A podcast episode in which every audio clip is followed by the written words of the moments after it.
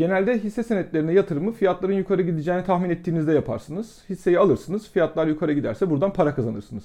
Peki fiyatlar aşağı gittiğinde de para kazanmak mümkün mü? Evet açığa satışla bu mümkün.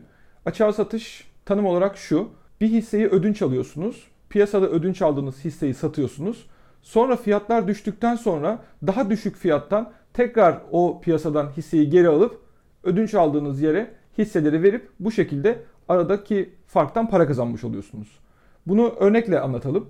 Diyelim ki A hissesinden 1 Nisan'da hisse fiyatı 20 lirayken 10.000 adet ödünç aldınız. Yani açığa satış yapmak üzere bir işlem başlattınız. 10.000 adet hisse 20 liradan 200 bin lira yapacaktır.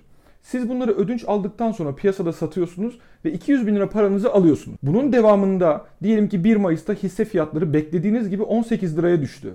Artık şu anda sizin 10 bin adet hisse borcunuz var ve elinizde diyelim ki oradaki sattığınızdan gelmiş bir 200 bin lira para var. Şimdi piyasada fiyatlar 18 liraya düştüğü için siz o 10 bin adet hisseyi artık 180 bin liradan alabiliyorsunuz. Elinizde de 200 bin lira vardı. 200 bin liranın 180 biniyle 10 bin adet hisse alıp 10 bin adet hisseyi ilk borç aldığınız kişiye, kuruma geri vermek suretiyle borcunuzu kapatabilirsiniz. En başta 200 bin lira satıştan gelir elde etmiştiniz. E şimdi de 180 bin liraya hisseleri geri aldınız.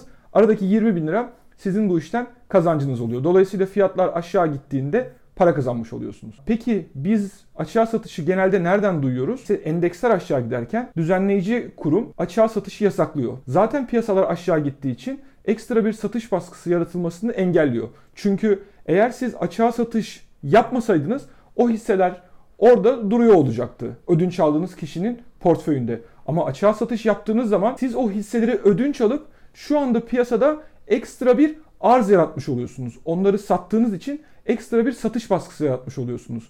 Dolayısıyla fiyatlar da arz ve talebe göre belirlendiği için o hissenin arzı arttıkça fiyatlar aşağı geleceği için zaten aşağı gelen endekste bir miktar daha satış baskısı ve aşağı yönlü hareket olacağı için düzenleyici otorite bunu zaman zaman yasaklıyor.